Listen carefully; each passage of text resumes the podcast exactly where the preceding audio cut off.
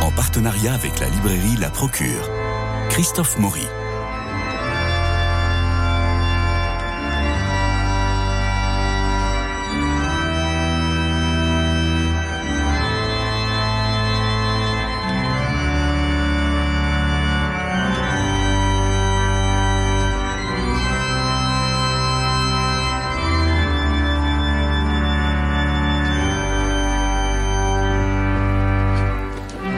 On se souvient du portrait que Chateaubriand a dressé de Rancet dans sa vie de Rancet, mais le dossier n'est pas clos pour autant. Comme toute figure historique et religieuse, Rancet reste une question brûlante qui interroge toujours Jean-Maurice de Morimi. Bonjour. Bonjour. Bonne fête d'abord. Merci beaucoup. C'est vrai que c'est à Saint-Maurice. Et oui. Vous publiez en cette rentrée littéraire deux volumes épais, il faut en convenir. Une biographie de Rancet, elle avait paru chez Tempus et vous venez de l'actualiser, de l'augmenter. Puis un roman historique, Les hivers et les printemps. Deux livres parus aux éditions Nuvis. Alors, on peut être essoufflé en librairie avant même d'ouvrir ces volumes par l'épaisseur. Mon Dieu, aurais-je le temps de tout lire? Et puis alors, votre style, votre la clairvoyance de votre propos entraîne le lecteur dans cette histoire incroyable. Rancet qui ne devait vivre que deux ans à la trappe et qui va y passer 37 ans. D'abord, l'obsession de la mort que vous manifestez, puisque chaque chapitre de votre biographie commence par la mort de quelqu'un. C'est pas la première ligne de chaque chapitre, c'est la mort, et on commence euh, au chapitre 1. Marie de Bretagne, duchesse de Montbazon, mourut le 29 avril 1657. C'est l'habileté de, l'écrivain. Quand on va au chapitre 2, euh, Gaston, duc d'Orléans, fils de France, s'éteint le 2 février 1660. On arrive au chapitre 3, et là, on a encore la mort euh, d'Armand de, de Rancet, la première phrase. dans, le, dans le monde, il quitte le monde. Le mercredi 13 juin, meurt au monde selon ce on veut. Et ensuite, on a la mort de Molière. Euh, et, je vous dis, le, vendredi 17 février 1673, meurt Monsieur de Molière. Donc on a cette espèce d'obsession de la mort. Chaque chapitre commence par la mort. Et en effet, Rancet était obsédé par la mort. Jean-Maurice de Morimi. Oui, donc dans, cette biographie de Rancet, hein, Rancet le Soleil Noir, je me suis même, pour la forme, inspiré de Rancet lui-même. Car vous, vous, savez, on en parlera peut-être que euh, Rancet, pour des raisons biographiques, pour le coup aussi spirituelles, était obsédé par la mort et notamment, euh, c'est d'actualité. Il était très attaché à suivre l'agonie du mourant, pas par voyeurisme, mais parce que se jouer au moment de la mort, de l'agonie, surtout à l'époque, on n'est pas tellement le choix. Il n'y avait aucun autre moyen que d'agoniser euh, hélas, sans secours autre que le soutien de ceux qui vous entouraient. Et donc, il était tellement euh, obsédé par ce qui se passait à ce moment-là, c'est-à-dire si le pécheur allait se repentir, parce que si on se repentit à sa mort, eh bien, on est sauvé. Et ou alors, si le pécheur avait pris une crise de doute, il fallait l'aider à mourir. Bref, il avait, pour une autre raison qu'on évoquera aussi, très, il était vraiment obsédé par la mort de ses moines, la mort de ses proches. Et il a écrit euh, son best-seller grand public de l'époque, qui s'appelle Récit de la vie et de la mort de quelques moines de la trappe, où il racontait pour pratiquement chacun de ces moines qu'il assistait le jour de sa mort, un peu de sa vie religieuse surtout, et surtout en détail les circonstances du trépas de ce mort. Il y a une vraie liturgie de l'agonie. Vous écrivez La mort à grand spectacle valut à la trappe un surcroît de vocation. Ah oui, il y a une liturgie de l'agonie. Au XVIIe siècle, ça a attiré les gens parce qu'ils étaient tous avec ce souci qu'il fallait pas mourir surpris. Surpris, surprendre en ancien français, enfin en français classique, euh, on surprend une ville, on prend une ville d'assaut, on la surprend. Et mourir surpris, c'est ne pas avoir eu le temps de se préparer, donc peut-être risquer sa vie éternelle. Mais pour revenir à la construction de l'ouvrage, donc j'ai un peu imité Rancé qui euh, faisait des récits de, la mort de ses moines en marquant toutes les grandes morts qui ont accompagné son propre destin, son propre destin jusqu'à sa mort. Mais vous verrez qu'avec un certain optimisme aussi, euh, j'ai contrepointé chacun des chapitres d'une brève citation du Cantique des Cantiques euh, dans la traduction euh, de, de, de, le maître de, hum, de, euh, le maître de Sassy, enfin c'est un des jansénistes, de le maître de Sassy, parce que je voulais aussi montrer qu'il y avait à côté de ce de cette tristesse de la mort, il y avait tout de même le, cantique des cantiques, c'est le, le, côté néanmoins mystique et amoureux de Rancé. Oui, alors Reprenons depuis le début, si vous le voulez bien. Il s'appelle Armand Jean Le Boutillier de Rancet. Il est né le 9 janvier 1626 à Paris. Et alors, il naît avec une cuillère d'argent dans la bouche. Oui, les, les Boutilliers, euh, ils sont surtout connus par ceux qui connaissent bien cette époque, par le nom de plus puissant d'entre eux, il s'appelait Boutillier de Chavigny. Mais euh, bah, comme dans beaucoup de familles importantes, ils avaient chacun des noms qu'ils choisissaient pour se distinguer les uns des autres. En effet, les Boutilliers sont à l'origine de... Enfin, ils ont beaucoup aidé Richelieu à ses débuts, et ce fait que Richelieu les a remerciés en les nommant au plus haut poste, puisque euh, des Boutilliers sont tous cousins, tous frères, et sœurs, hein, c'est c'est très très Et proche. Richelieu est le parrain de Rancé. Ah bah Richelieu devient, c'est normal, Richelieu c'est le patron, c'est le patron au sens Eh, pas très padrone. hein. C'est même une époque où chaque clan politique, c'est un peu comme aujourd'hui, mais encore plus, parce que c'est l'époque où euh, un cardinal premier ministre principal, principal ministre de Louis XIII, il a toute sa clientèle et tout son clan. Et il est normal que les, chavi- que les, les boutilliers soient très proches, puisqu'ils ont rendu beaucoup de services et ils s'entendent très bien. Et donc, euh, il y a un boutillier qui est ministre des Affaires étrangères, mhm. et un boutillier, quelquefois le même et un autre aussi, qui est euh, bah, surintendant des finances, c'est-à-dire grosso modo, c'est l'homme qui tient toutes les finances euh, du royaume de Richelieu et du, royaume. C'est dire que ce sont des gens importants. Et quand vous êtes surintendant des finances, Fouquet, qui fait partie du même cercle, hein, qui est encore très jeune, mais il fait partie du même cercle, euh, Colbert fait partie du même cercle, Là, tous les futurs de Louis XIV, ce sont des gens qui ne sont pas pauvres. Non, Bah, alors, Mazarin- Armand Jean, Mazarin qui va arriver aussi, Richelieu non plus, c'est pas des pauvres de toute façon. Non. Mais c'est normal parce que la puissance entraîne l'enrichissement puisqu'ils sont- ils, ont, ils, ils enti- ils entretiennent toute une clientèle, une administration même. Alors Armand Jean va être à la tête de plusieurs, une quinzaine je crois, d'abbayes, euh, et je crois d'avoir lu qu'il reçoit comme bénéfice ecclésiastique quelque chose comme 2 milliards de francs d'époque. Ah, C'est peu. considérable la fortune qu'il a. Euh, disons, pour, euh, à, à l'origine, en fait, euh, Armand Jean était destiné à être chevalier de Malte. C'est Ouais. son frère aîné qui devait récupérer les abbayes. Il y avait six abbayes. Il fait, les abbayes, c'est des usines, hein, Ouais. grosso modo. C'est des usines à produire, des usines agricoles qui produisent beaucoup de ressources parce qu'elles produisent des impôts. Enfin, euh, avoir une abbaye, c'est pas du tout. être- on, on en parlera, c'est bon, c'est important. C'est le propriétaire d'une abbaye n'est pas nécessairement très pieux ni très vénérable. Je crois que Mazarin avait, qui n'était pas prêtre, euh, Hum, vous hum, savez, hum. Mazarin avait 24 abbayes, enfin un truc comme ça, c'est énorme. Mhm. Et donc, euh, en effet, mais comme son frère meurt, il est à vers l'âge de 10 ans, on transforme le futur chevalier de Malte, qui était formé pour être chevalier de Malte, donc à la guerre, on le transforme du jour au lendemain en abbé, le voilà chanoine de Notre-Dame à 12 ou 13. hein. C'est-à-dire sans tarder, on, on lui donne les ordres mineurs, puis après on va faire de lui un prêtre, puis un abbé. Alors c'est un abbé au sens, il n'est pas, il n'est pas encore, il ne vit pas dans les abbayes. Il est béni- il touche les bénéfices des abbayes. Et c'est euh, très important pour Louis XIV. Oui, parce que Et ça, porte- vous le montrez très fort. ça C'est porte ça c'est une rente. Ça Voilà. s'appelle un abbé commandataire. Et c'est pour ça que vous parlez Euh, de- de- du soleil noir qui s'oppose au soleil, le roi soleil, parce que ce soleil noir, il va, euh, il va un peu sortir de, de l'idée de Louis XIV. Bah oui, parce que Louis XIV, comme tous les rois, hein, c'est François Ier qui a commencé avec ça. Louis XIV, il a besoin des bénéfices des abbayes pour faire cadeau à ceux qui l'ont bien servi. Et oui. Donc, euh, que- la, la famille de Boutillier, elle, elle devait à Louis XIII, pour le coup, de- d'avoir eu des commandes. Et il était hors de question de commencer à dire je ne veux plus de cet argent parce que je veux devenir abbé régulier, c'est-à-dire plus bénéficiaire, mais je veux m'occuper de mes moines et les diriger spirituellement. une Alors, allons vite à la trappe. Et mais ça, du coup, euh, Alors, il y a- euh, Louis XIV, auparavant- de ça. hein, euh, il y a l'épisode de la duchesse de Montbazon. Alors oui, donc on- notre, notre jeune homme est devenu est devenu abbé très vite et puis euh, bah, après du coup on le fait faire ses études de théologie et on va dire que arrivé à ses 20 ans, il va faire des études Brillant d'ailleurs. hein. très brillantes. Oui, il va sortir, il va sortir euh, devant Bossu- Bossuet. Euh, Il est premier. Et Bossuet Euh, troisième. euh, Bossuet est troisième, bah voilà, donc il est encore plus fort que Bossuet.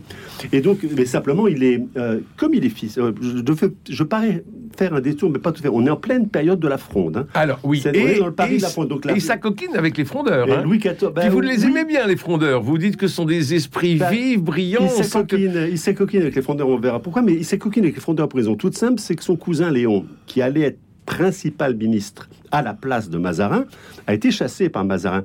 Donc toute la famille Boutillier, qui était très proche de Louis XIII et de Richelieu, devient un peu d'opposition Mhm. et se mélange à tous les frondeurs qui profitent de la vacance, de, la- du jeune âge de Louis XIV. Et alors en effet, ce milieu est très brillant, c'est le milieu des salons, c'est le milieu... euh, et Mais vous l'aimez bien, ce, ce milieu. ah ben, c'est un milieu très brillant. Oui. c'est le milieu qu'on critiquera Rode. après pour les, pour les précieuses, mais c'est le milieu où on, on écrit le grand Cyrus, c'est les grands romans, c'est les poètes, c'est les salons bleus euh, qui se réunissent, c'est- c'est déjà les grandes conversations, c'est des gens extrêmement brillants. Ils sont d'une sauvagerie extrême aussi, ils peuvent s'entretuer avec autant de brio, mais Justement, je crois, moi, vraiment, votre livre est, absolument passionnant. Et si on veut connaître un peu mieux ce monde-là, enfin, d'ailleurs, on, en a quelques images, mais là, on rentre vraiment euh, dans, cette époque. On, voit les personnages, on voit les complots, on voit les, effectivement les clans. C'est extraordinairement bien raconté, je vous le dis euh, franchement. Je trouve que votre livre est, pour quelqu'un qui a envie de se replonger ou dans, dans cette histoire, qui a envie même, en fait, de la connaître, euh, c'est formidablement instructif, quoi, et, plaisant parce que Alors, on voit, vous décrivez très très bien les travers des gens. Et c'est le jeune homme riche de l'Évangile. Mais donc, pour son rôle important, c'est comme il est d'une famille de financiers, tout jeune, ce garçon, en même temps qu'il sort dans ces milieux très brillants, ce garçon est chargé à la réunion du clergé de la commission des finances. Cette réunion du clergé se réunit régulièrement pour voter ce que ça plairait beaucoup euh, à aujourd'hui.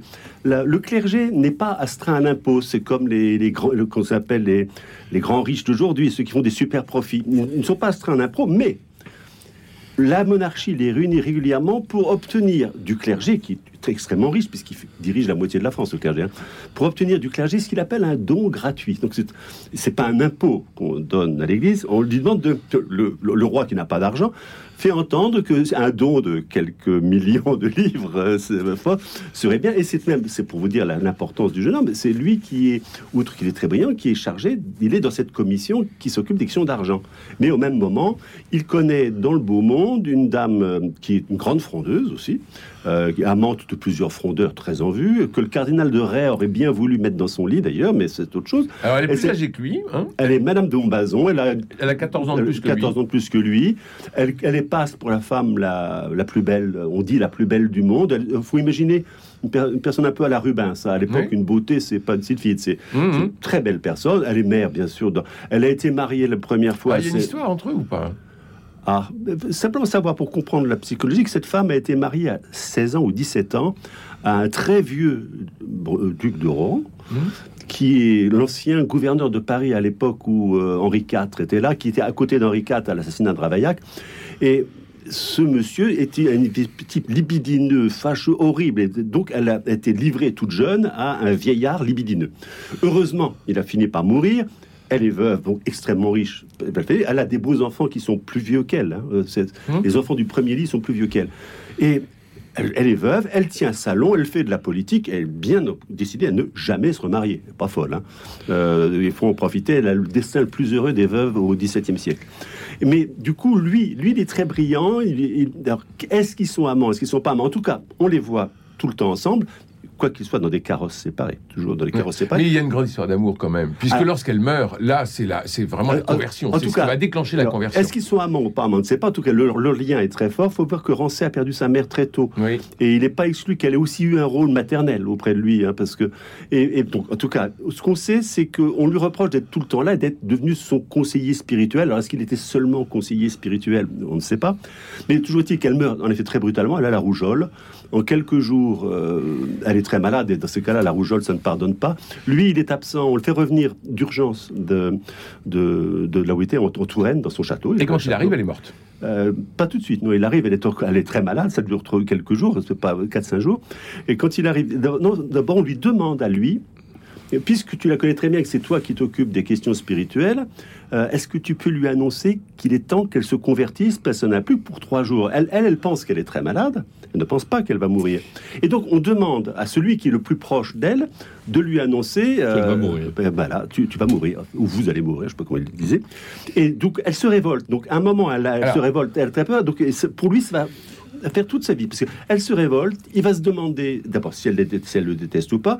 Elle le charge de gérer toutes ses affaires économiques. Une nouvelle fois, on lui renvoie, on le renvoie à l'argent. Mmh. Et c'est le curé de Saint-Paul, sa paroisse, qui va s'occuper de la mort de la femme et qui va le rassurer en disant qu'elle est morte en, en odeur sainte Mais au moment même de la mort, il la veille toute la journée, il va se reposer deux minutes, enfin une ou deux heures. Quand il revient, tout est sans dessus dessous dans l'hôtel particulier parce qu'elle est morte à la mort de, à l'époque, quand vous mourrez, tout le monde commence à prendre, tout le monde se paye avec oui, bien autour de lui. Hein. Alors, elle est morte et à ce moment-là, euh, qu'est-ce qu'il voit? Est-ce qu'il la voit? On, l'embaume sûrement, parce qu'à l'époque, on embaume les morts, comme vous le savez. Et elle est décapitée. Alors, est-ce qu'elle est, est-ce qu'on lui a coupé la tête pour l'embaumer, pour faire tenir dans le cercueil, pour le recoller la Oui. tête ensuite? On ne sait pas.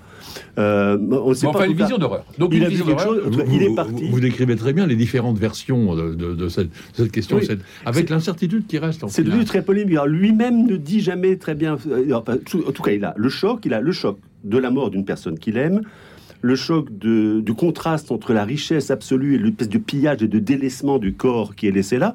En plus, sans doute le choc. Est-ce qu'elle va être damnée? Alors, le confesseur essaye de la rassurer. Est-ce qu'elle va être damnée ou pas? Est-ce que du coup, est-ce que moi, je ne suis pas responsable de sa damnation? Est-ce que je ne vais pas moi-même être damné Enfin, c'est une crise très profonde. Il se retire alors complètement de Paris, de, de, de toute chose. Il se retire dans son château en Touraine. de Vertès, euh, et, qui est la maison de famille. Ah oui, la maison de famille, très beau château. Ouais. Et, et- et donc, à ce moment-là, sa première réaction, c'est pour ça que je dis que j'ai parlé du jeune homme riche, parce que au fond, le premier réflexe qu'il a, c'est je suis, c'est trop d'argent. C'est plus possible de vivre euh, comme ça. J'ai trop d'argent, c'est pas. Et donc, c'est commence de vendre. Vendre. Euh, il refuse, il cesse de chasser. Il adorait chasser. Il cesse de faire du dessin. Il se prive un peu de tout ce qu'il aimait faire. Il était un très bon dessinateur. Il, il se prive de l'argent, il commence à mener, il, il se met au régime, véritablement, pour, pour mener une vie plus austère, et il commence à lire, il avait déjà beaucoup lu, et il fait venir des tas de gens pour lui conseiller des lectures, dont un certain nombre de jansénistes, le, le plus célèbre étant Arnaud, Arnaud Dandy, Oui. l'Arnaud littéraire. Alors, il fait le tour de ses, il fait le tour de ses, euh, de ses abbayes. Finalement, il Ah oui, ah, oui, parce qu'il veut les vendre. oui, Ce qui alors, crée des problèmes Et- euh, incroyables. Et il s'installe à la trappe où il n'y a que neuf moines. Euh, il va, il n'est pas du tout moine, donc il va faire un stage de, de vie monastique pendant un an. Il revient, il est père abbé de, de la trappe avec neuf moines. La durée de vie des, des moines, c'est aux alentours de, allez, deux ans, trois ans, parce qu'ils sont, ils vivent dans des conditions pas possibles. Ah, Il bah, écrit plutôt que de réformer le monde, il faut se réformer hors du monde. Et il veut réformer l'ordre cistercien, comme mille ans auparavant l'avait fait l'abbé de Cîteaux. Qu'importe le temps. Les hommes, et vous dites bien, euh, il ne se rend pas compte qu'entre euh, Cîteaux et lui, c'est passé mille ans et que les gens ont, ont changé. Mais il souhaite que les moines soient des religieux athlètes, je vous cite, et, et donc ils sont neuf quand ils s'installent, ils seront 50 en 1684, puis 150 en 1755. Donc les pires, euh, les pires euh, ascèses et les pires pénitences et les coups de fouet euh, donnent envie aux jeunes de venir euh, au monastère, c'est ça, Jean-Maurice de Montrémy? Disons oui, enfin, c'est- peut-être pas aussi spectaculaire. Tout ce qu'il pense, c'est qu'il faut rétablir la règle. Parce que je précise que quand il trouve à l'abbaye, ces moines sont si peu réglés, comme on dit, qu'ils sont braconniers. Euh, qui mangent bien, ils sont plus très nombreux, ils ont installé, la, installé leur foin dans la salle capitulaire et des chevaux dans la salle à manger de l'autre- c'est une abbaye très ancienne hein, qui date du Moyen Âge. Et les chevaux, bon, l'abbaye est en très mauvais état, il faut la réparer. Les moines sont En très mauvais état, sont- il faut les sont des réparer. braconniers. En plus, à l'époque, à l'époque, les moines, c'est ce qui devient dans la société du XVIIe siècle. Je ne parle pas des protestants qui les détestent. Mmh. L'opinion publique ne les aime pas non plus. Et chez les aristocrates, être un moine, c'est être un cutéreux. C'est être le, ce qu'il y a de plus vulgaire, ce qu'il y a de plus moche, ce qu'il y a de plus bas. C'est-à-dire que lui-même, Rancé, hésite. Quand il, au début, on pense qu'il va se convertir. En effet, il se convertit. On pense qu'il va devenir un évêque réformiste, un de Mhm. ces évêques très austères qui, qu'on avait, qui existaient à l'époque et qui vont essayer de remettre de l'ordre dans l'Église. Et en fait, non, être évêque, c'est déjà t- bon, encore trop pour lui. Et donc, il décide. Il dit un jour tout de même Jamais je ne serai un frocard. À un moment, on lui dit Écoute, bah, attends, si tu veux, pas- deviens moine. Non, je veux pas être frocard. Et alors, il devient moine, il reprend son habit avec rien du tout et il réinvente une règle. Peu à peu, il s'invente une règle très austère, mais finalement qui est. euh, qui suscite beaucoup de remous dans l'Église. Beaucoup de gens trouvent qu'il exagère. Et Vous exagère, hein. pas question de tempérer les mortifications comme Cîteaux l'a fait au fil des ans. Celles-ci sont au contraire le signe et le stimulant de la pénitence que les réformateurs placent au cœur de la vie spirituelle. Oui, Alors on y propose- mange mal, on dort peu sur des paillasses, on travaille beaucoup. Ah, mais la paillasse On- piquante, piquante. Piquante. C'est du foin euh, qui pique. On prie tout le temps, il est interdit de parler, sauf pendant une heure de récréation, et encore, à tour de rôle, il est interdit de se regarder, même pendant Bien les sûr. heures de travail. La lecture des commentaires religieux est aussi proscrite. Il écrit Un moine doit beaucoup plus pleurer ses péchés que lire les matières de théologie. Et l'abbaye attire. On arrive avec euh, 5000 retraitants en 1755. Et parmi ces retraitants arrive naturellement Bossuet. Euh, ou alors Bossuet fera une, des retraites un peu moins dures. Ce n'est Oui. pas, c'est pas le plus. euh, Alors, mais, je pense mais- qu'il- mais pour l'utiliser Ah, euh, à son profit Oui, contre oui. Madame Guillon et, et Fénelon. alors, je pense qu'il faut essayer de comprendre euh, pourquoi cette société. Il nous reste trois minutes pour qu'on puisse avoir Ah les ouais. nouveautés de, Ah, de bien- Jean-François.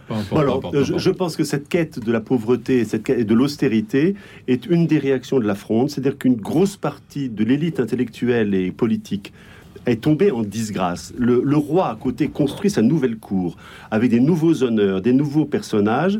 Et donc, il y a chez, chez tous ceux qui avaient euh, fait la fronde une espèce de retrait du monde vers une vie spirituelle très forte. Et une, en plus, se déroule euh, beaucoup de la, la clientèle de Rancé se distingue des autres. Elle est souvent faite de nobles ou de gens très, très éduqués qui ont fait beaucoup d'études. Donc, il y a un écœurement des études, un écœurement de l'hypocrisie. L'hypocrisie, c'est la grande truc de l'époque. C'est l'époque de Tartuffe. Il, est, il rentre à la trappe l'année où Tartuffe est créé. hein. C'est- 764. et- et Tartuffe, c'est aussi le misanthrope. C'est l'époque du misanthrope. Il y a un moment où toute cette cour, toutes ces simagrées, toutes ces choses, c'est assez pour être homme d'honneur. Où aura-t-on la liberté d'être un homme d'honneur Si ce n'est qu'en quittant le monde, en refusant les plaisirs de ça et en se consacrant à ses fins éternelles. Et c'est très bien. Et c'est d'une certaine manière révolutionnaire. C'est pour ça que la cour et Louis XIV sont obsédés. C'est eux qui fournissent les gros bataillons des disgraciés qui s'en vont à la trappe pour connaître une véritable cour qui va le mener au ciel plutôt que les mener aux honneurs civils. Et en même temps, euh, comme Rancé n'est pas révolutionnaire, Euh, Louis XIV essaye toujours de le mettre aussi de son côté, d'ailleurs parce qu'il est intimidé. Et à tel point que quand il va lui-même mourir, la mort de Louis XIV, qui est un grand spectacle, est quasiment calquée sur le rituel qu'a mis au point Rancé à la trappe. Deux choses que j'aimerais euh, que j'aimerais mentionner. Vous écrivez l'église de Rancé n'était pas l'église de toujours, mais c'est encore cette église-là, entre Saint-Sulpice et l'Oratoire, que certains voient dans l'église d'aujourd'hui, soit pour la rejeter, soit pour regretter sa décadence. C'est dire comme le, cette biographie de Rancé, Jean-Maurice de Montrémy, Le Soleil Noir, est importante parce qu'elle nous fait réfléchir même sur l'église d'aujourd'hui. Et vous, et vous dites, vous écrivez aussi, qui donc était Rancé Dieu seul le sait, aimerait-on répondre. Et ce n'est pas qu'une simple boutade. On voit mal qui d'autre saurait le secret d'une personnalité si forte, tout entière vouée à se limer, se raboter et se réduire à l'abstraction d'un lieu commun, l'homme mort, l'homme désert. C'est Rancé, Le Soleil Noir, Jean-Maurice de Montrémy, et puis on a envie vraiment de continuer la lecture avec les hivers et les printemps. Alors là, on est dans un roman historique parce qu'il y a des histoires invraisemblables. On aimerait vous parler du portrait de Rancé, comment il a été fait, de son secrétaire qui va le trahir. Enfin, ce sont des histoires formidables. Merci Jean-Maurice de Montrémy. Et alors vous, Jean-François Roth, vous avez qu'est-ce que vous je- avez sur je- votre table je de souligne que votre livre est absolument passionnant, vraiment. Euh, ça, vaut, ça vaut vraiment la peine. Alors, j'ai, je Les deux, parle- les deux, les deux. les deux. Alors, celui-là, je ne l'ai pas regardé, pardon. Voilà. Alors, euh, je voudrais vous citer le livre de Jean-François Colosimo, La crucifixion de l'Ukraine, sous-titré Mille ans de guerre de religion en Europe, chez Albin Michel. Alors, c'est un livre formidable aussi, tout à fait différent évidemment, mais la thèse de Jean-François Colosimo, c'est de dire on peut rien comprendre au- à ce qui se passe aujourd'hui en Ukraine si on, on ne re- se relance pas sur la grande, la longue histoire. Et en fait, donc euh, Jean-François Colosimo est un, un- Orthodoxe. un orthodoxe justement. Il a, il a été au Mont Athos, il a été euh, faire des études au- euh, à New York, etc. Il connaît très bien l'orthodoxie et il raconte très très bien la rupture entre euh, l'Orient et l'Occident. Et il montre que c'est toute cette histoire compliquée, tout un millénaire qui explique aujourd'hui ce qui se passe en, Ukraine. Et euh. En fait, ça commence avec euh, le- en l'an 800, quand euh, Charlemagne est, est- installé empereur. C'est un coup de tonnerre incroyable du côté de, de- de Byzance, de Constantinople. Il n'y a qu'un seul empire, c'est l'empire euh, chrétien d'Orient. Et à partir de là commence un éloignement d'abord, puis une, fracture, une rupture. Et euh, l'Occident catholique, l'Occident latin, va aussi lui-même se fracturer avec la réforme, euh, si bien que l'Ukraine est, est au, cœur de tout ça. En fait, Jean-François Colosimo raconte très bien, avec euh, bah, bon, grand style, et on apprend beaucoup justement sur euh, le à la fois le lien vital qu'on a avec l'Orient et euh, malheureusement aussi l'éloignement qu'on a de, de- de- de cet Orient. Et c'est chez Albin Michel. Albin Michel. Alors, grande figure de notre Alors, Église. Et, euh, Étienne Fouillou sort une biographie de Marie-Dominique Chenu Oui. chez Salvatore. Marie-Dominique Chenu est un des grands théologiens euh, dominicains du XXe siècle. Euh, il a été euh, euh, il a beaucoup marqué les esprits parce que d'abord, il a beaucoup travaillé euh, sur saint Thomas en, en, faisant une nouvelle lecture. Et puis, il est devenu après le théologien du travail, le théologien des prêtres ouvriers, le théologien des, questions sociales. Il a été très euh, combattu. Il est, il est encore peut-être aujourd'hui quelquefois un peu malmené dans, la mémoire de certains qui ont vu en lui un, un, une sorte de révolutionnaire, alors que c'est un très grand esprit. Un, Alors, et, et, ça vaut le coup de, de, de le connaître vraiment. Salvatore. Et enfin, le dernier, parce que le générique lancé. Je, je, le cite simplement parce qu'on n'a pas ouais. le temps d'en parler, mais Adrien Candiard, que beaucoup de, de nos auditeurs connaissent parce qu'il fait des petits livres de spiritualité euh, absolument remarquables, vient d'en sortir un qui, qui arrive ces jours-ci, qui s'appelle Quelques mots avant l'Apocalypse. C'est pour bientôt. Lire l'Évangile en temps de crise aux éditions du Cerf. Et ça va bien se passer. Alors, il me reste à remercier Jean-Paul Lérine pour la réalisation, Philippe Malpeuche pour le générique, François Dieudonné pour l'organisation des studios, Louis-Marie Picard qui vous permet de réécouter l'émission en podcast et de la rediffuser sur notre site euh, Radio Notre-Dame. La semaine prochaine, nous parlerons d'espérance. Nous en avons tant besoin dans ce monde de fous. Et demain, nous nous retrouvons pour les sorties hebdomadaires au théâtre où nous évoquerons Le Menteur, Corneille et le théâtre de poche. N'oubliez pas Rancet, Le Soleil Noir de Jean-Maurice de Montrémy et Les hivers et les printemps pour la suite parce que vraiment, Rancet est attachant et Jean-Maurice de Montrémy, une très bonne plume. Je vous embrasse.